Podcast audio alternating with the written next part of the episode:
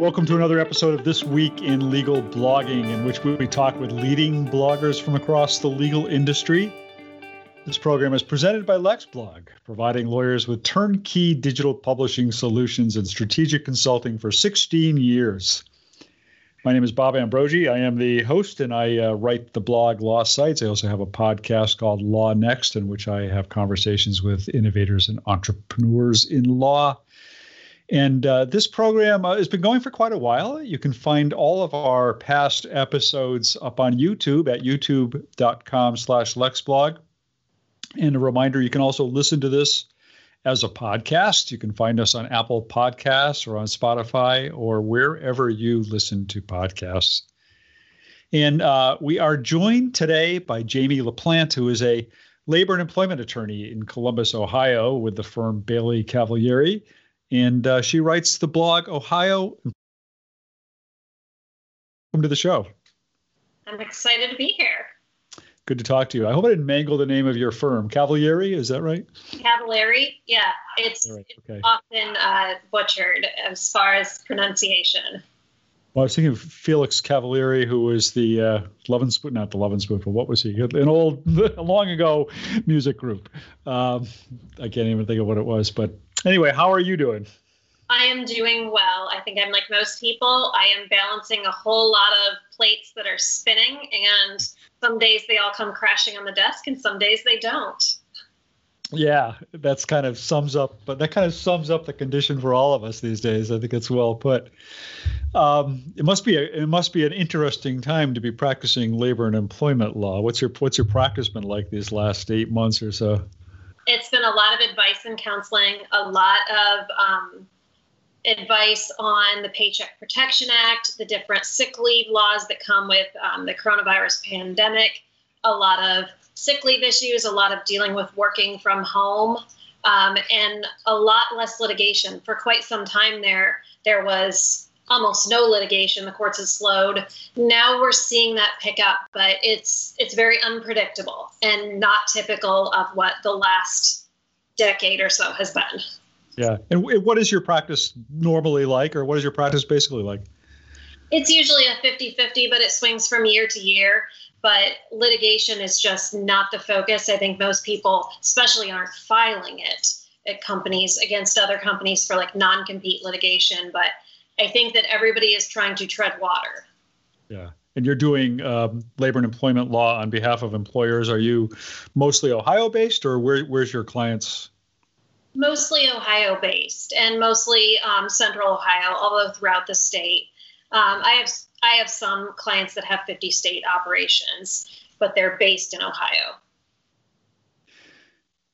So you have the blog, Ohio Employment Law Matters, which is a fairly new blog, about a year and a half. I think you launched it in June 2019. How did you get into blogging in the first place? When I was at my prior firm as an associate, we were sort of voluntold to blog, and I actually really liked it, and I thought it was a good way to get just enough information out there that people realize that you know what you're talking about. They realize possibly, hey, I have that issue I never thought of until it's going to turn really bad, so maybe I ought to seek out advice. So you need to strike a good balance there, but I thought it was a good marketing tool, and I think that my prior firm was on the front end of blogging. Now everybody has a blog. But when I switched firms, I thought I should get one of my own. Yeah. Well, next thing you got to do is start a podcast, because now everybody has a podcast too. But well, that's another topic.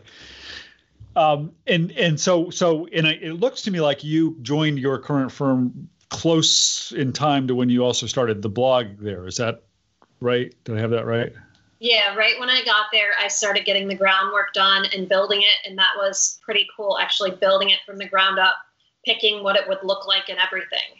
Yeah. What was that process like? How did you go about figuring out what platform to use and where to host it and all of that? I used LexBlog because a lot of people do, most of the firms do, and that's what I was already familiar with. And so I worked with that, and one of the other attorneys at my current firm has a blog, and I said, I like his, let's retool it the way I want it. So use that platform, but let's customize it to what I want. So you had a kind of a template in mind that you had seen elsewhere and just kind of adapted that to your to what you wanted to do.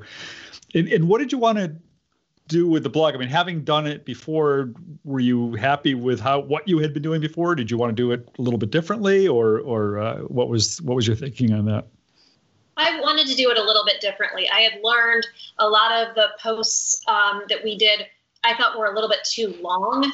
I like to keep them something someone can digest on their cell phone, and something that typewritten on your computer is a full single-spaced page is not something someone can digest on a smartphone while they're sitting waiting for something. They've got 5 minutes to kill, and that's what I like to keep my blogs to, something that someone can scroll through and decide, does this even matter to me, or do I want to really read this in depth?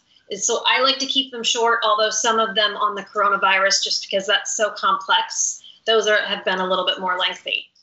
Yeah, I was going to say some employment law topics are not easily amenable to short blog posts, I would think, and especially in this time.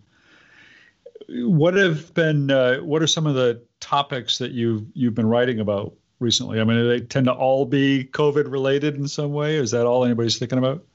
A lot of them, although yesterday I just did a Veterans Day post to remind people, if you're doing work with the federal government, you probably have affirmative action obligations. So a reminder that happy Veterans Day, but also if you are a federal contractor, that comes with some veterans hiring and outreach obligations.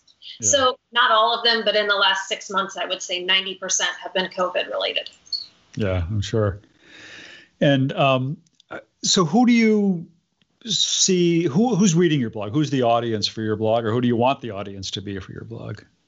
I push out email updates, and I have subscribers, so people who get them automatically, but I track the analytics, and then I share them on my LinkedIn, which I have a lot of LinkedIn connections that I've built over the years. I also share them out on Twitter, and I look at the analytics, and it looks like a lot of them come from social media, so I'm going to assume that's people clicking from LinkedIn. But those people tend not to then click the membership, but that's just fine. It's not that much of a burden to then hit the share on Twitter and LinkedIn. But it seems like a lot, but some are organic searches. Yeah. And do you have a sense of who they are, who those people are who are reading it? I mean, are they employers themselves, or are they other lawyers, or what do you think? I don't know. You can see some of the analytics on the companies that they're coming and where they're located, the states they're located in. I don't have a sense. Now, I do occasionally see contacts out, and they'll say, hey, I read your blog post. So I know at least people I know in either the legal community or clients of mine are reading them. Yeah. Who do you want to be reading it? Who are you thinking about as your audience when you're writing a blog post? I try to write it so that it is something that someone who does not have a law degree can digest. So the typical HR person or business owner or someone who needs employment law advice would read it. So I try not to write it so that it is designed to be written, read by a lawyer. Yeah. Are you you mentioned that you had been writing at your prior firm, writing blog posts. Had you had any writing experience other than that? I mean, obviously legal writing, but like journalism experience, or any other kind of a writing background before you started working on the blog? No, I didn't. No. And so that's why early on, I think mine were lengthier. I think a lot of the people's were lengthier. And as I started seeing other firms and seeing what really worked, I think we got the most clicks on the shorter. This is something that just came out. This law just passed. And the earlier you are to the issue, the more clicks you tend to get. And so spending the time perfecting a really lengthy, very detailed post isn't as useful as getting it out there first. Right. Yeah. There's possibly two schools of thought on that. I mean, possibly you can be doing both as well and get the clicks both ways, but do the quick hit and then also do the more detailed analysis and have it go both ways. Do you you mentioned that you saw this as a marketing tool? Was that primarily the reason that you wanted to launch it, was to help build up your practice at the firm? Yeah, not just to build clients, but to build credibility. So when people are looking for local counsel, they know you know what you're talking about. They can look at your writing. They can look at what you're talking about, and just to build up reputation. So not only just gain new clients, but also just build a practice. Do you have any sense of whether it has been successful for you at all in that regard? I think it's one of those things that takes a long time to see the fruits of that labor. I don't think it's an immediate thing, but I definitely know that people are reading them. And particularly during COVID, when I would send out posts and I would send them out to people within my firm, make sure your clients are seeing this. This is stuff they need to know right now, because the law was changing on a day-to-day basis. I know that people were calling me and saying, well, I read your post, but I don't really understand this piece of it. So during that period of time, I can tell you I definitely got work. So it was working in the short term. But I think those long-term practice building gains, I think that takes years to build. Yeah, no, absolutely it does. And I mean, one of the things that also comes out of doing a blog over time is other kinds of recognition. I mean, just getting asked to speak at, you know, bar events or getting quoted in the media. Probably hasn't been too many bar events happening at least in the last 8 months. But have you seen any of that kind of stuff resulting from the blog? I mean, have you gotten any speaking invitations or anything like that coming out of it? Yeah, I did several credit union conferences talking about website accessibility, because I kind of have a practice in that, which is related to labor and employment, but the ADA aspects of public accommodations. And I did a lot of speaking on that, and I would refer back to my blog posts, and I try to keep that area current. So is your blog accessible? I hope so. I hope so. Yeah, I hope so.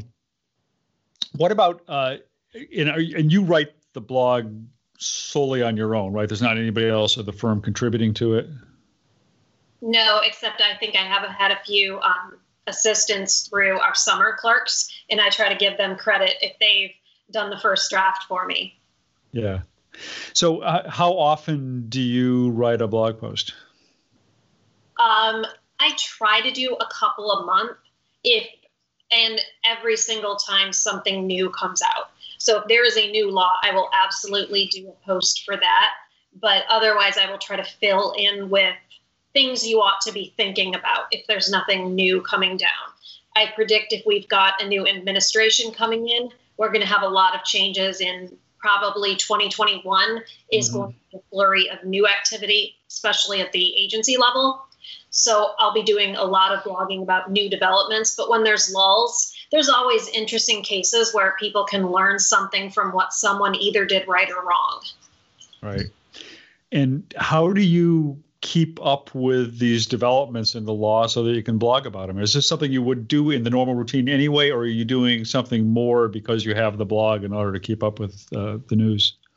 No, I just read the normal stuff that I would do to keep up on the law. And whenever I see anything, and I try to keep an Ohio focus, whenever I see anything that, hey, that's something that people ought to know about. It's not just interesting to me because I'm a lawyer, but it's something that your everyday is affected if you are dealing with employees. Yeah, of course, so much of labor and employment law is going to be federal law. I assume most of what you're writing about is federal, not Ohio state law or not developments in Ohio law. Yeah, in the cases I try to keep Sixth Circuit, Ohio specific, because reporting on an odd California decision, I don't really think does much for my viewers or people who read it. Yeah. And then, I mean, you mentioned LinkedIn. Are you promoting it out through any other social media? Are you on Twitter or Facebook or anything like that? Yeah, I do Twitter, and I share other people's tweets. I try to build that network. I have not yet mastered Twitter and probably everything I could be doing with it, but I feel like I've got a good amount of connections in LinkedIn, so I just try to use both. But my Twitter started in its infancy, and I had 0 followers 2 years ago, so it's still building up. Yeah, well, if you find somebody who's mastered Twitter, send them my way, because I don't think anybody has. But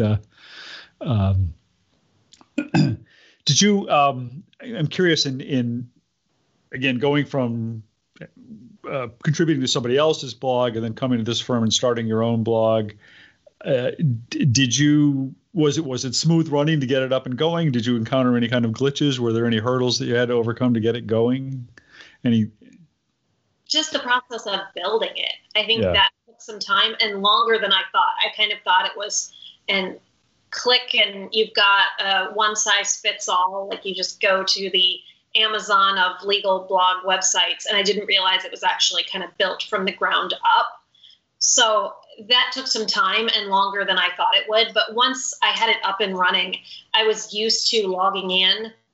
And at first I wrote my posts in Word. Now I just write them directly in the website. I just find it faster. Yeah. Yeah.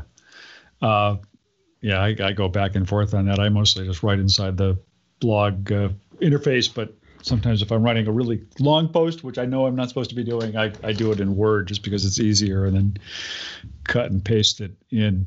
What else? Is there anything else you've done to promote the blog, to build up the readership around it besides the social media stuff? I bug all of my partners and colleagues at my new firm. So when there's something big that I think they ought to let their clients know, I bug them. And by the way, also make sure that they subscribe because then, or tell their HR person to subscribe because they could get all of this free content that I'm putting out there. So I try to bug my colleagues to also promote it to their clients, especially when it's something that's a big breaking development in employment law. But I think that's pretty much it. And every time I get a new client, I try to send them an invite to subscribe. Are there others at your firm who blog or have blogs? Not on your blog, but their own?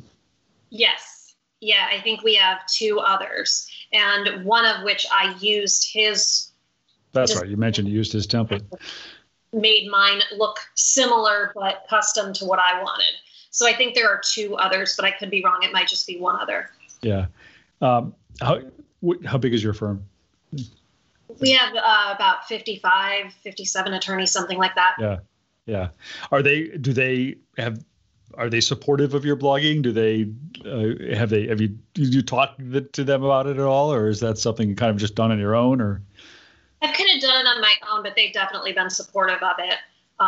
And using it as a marketing tool that right now, because we're not having lunches and coffees and stuff with people, there isn't a whole lot you can be doing for face-to-face marketing or getting with clients. So like you said, there's not the conferences, there's not the bar association meetings. Those are all done virtual, which I think something is lost there that I think having a blog gives you a leg up as far as at least getting in front of people virtually. Yep. Yep. Has your own, I guess I sort of already asked this, has your own blogging kind of evolved over time? Is it, other than the writing style of it, which you've gotten from longer posts to shorter posts, have there been other ways in which you've changed your approach to blogging or the way you write blog posts? Have anything you've been learned about what you think makes for a better or worse blog post? I try to always include a header picture and I try to inject just a little bit more humor. I think I was a lot more serious in the writing early on because you're a lawyer and you're supposed to be. I think the headlines, I try to make them a little bit catchier. It just depends on how much time I have to think of a catchy way of saying something. I got kind of cutesy with some of the titles for the mask ones early on in the pandemic. And then sometimes they're just plain boring, new law about this. Or like Happy Veterans Day, sometimes, but I think I've done a little bit more. You said, do you have a journalism background? I didn't. So I've kind of evolved in what works and doesn't undermine your credibility by being too cutesy.